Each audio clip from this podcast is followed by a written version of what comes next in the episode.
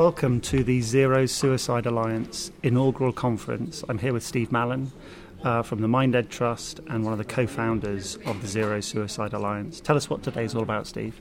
Well, today obviously is the latest chapter in a long journey. We have set ourselves the objective of transforming mental health services in this country and also reducing suicide. Obviously, in my case, that is born out of personal tragedy. But one of the things that has struck us in talking across the health service, across communities, and across industry is there is a fervent desire to address the mental health crisis in this country. And we also believe that we can do something about the suicide rate. Suicide is not inevitable. So today we are bringing the whole system together with ministerial support in a fervent drive to actually change both awareness across society, to improve clinical practice, but fundamentally what today is about is improving the experience that a young person or any person has when they walk into a GP surgery, when they walk into a hospital in psychological trauma. Our frontline services require dramatic improvement. And that's what today's all about.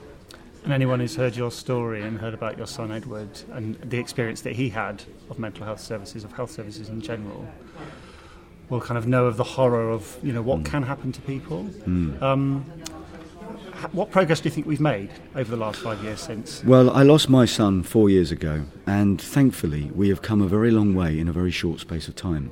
I think the zeitgeist if I can put it that way, with regard to mental health and suicide has changed. It is now a mainstream social issue. We're starting to destroy the stigma. We've seen the royal family, we've seen celebrities, we have seen politicians. We have seen the whole of society talking more openly about psychological trauma and the threat of suicide. So we've created a, an environment within which it is now appropriate to actually consider proper reform and, and um, improvements to services. In other words, we've changed the landscape, and the landscape is positive, but what we still need to do is actually change outcomes, and that's what the Zero Suicide Alliance is about. And this coalition is not just about NHS trusts, it's about emergency services, it's about schools, it's about business.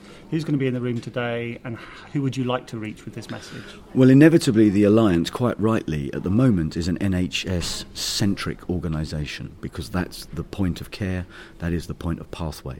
But ultimately, mental health and suicide is a pan society issue. It involves schools, it involves workplaces, communities, public health, and so on. So we do have a very broad cross section of senior individuals from across the landscape present here today. Our intention, obviously, is to start on the front line, to start with NHS practice, but over time, we will obviously move further and further upstream into communities, into the workplace, and across society, because only in that way will we really tackle the issue. Many people look at these um, situations by thinking, I need to change that part of the system, I need to change that particular practice. This is a new paradigm, this is a holistic approach, this is a whole society approach, and that's why we think it has real power and momentum. So, what's your vision? What would you like to see for a teenager turning up in their school or a GP or an emergency service? What are the kind of consistent elements that we need to be providing? Sure. I'm often asked, um, you know, when will I know whether I've achieved something, um, what the end of the journey looks like?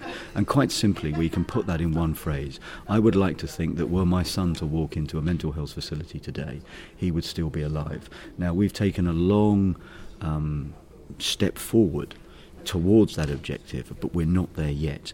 And in terms of what we need to create is a more open society. We need to change the culture inside the NHS, which is one that is based on collaboration, one that is based on learning, that is not based on fear, that is not based on recrimination, which is not based on protecting brand, but is actually based on investing ourselves properly in the continuity of care, which young people and indeed anyone from suffering psychological illness is experiencing.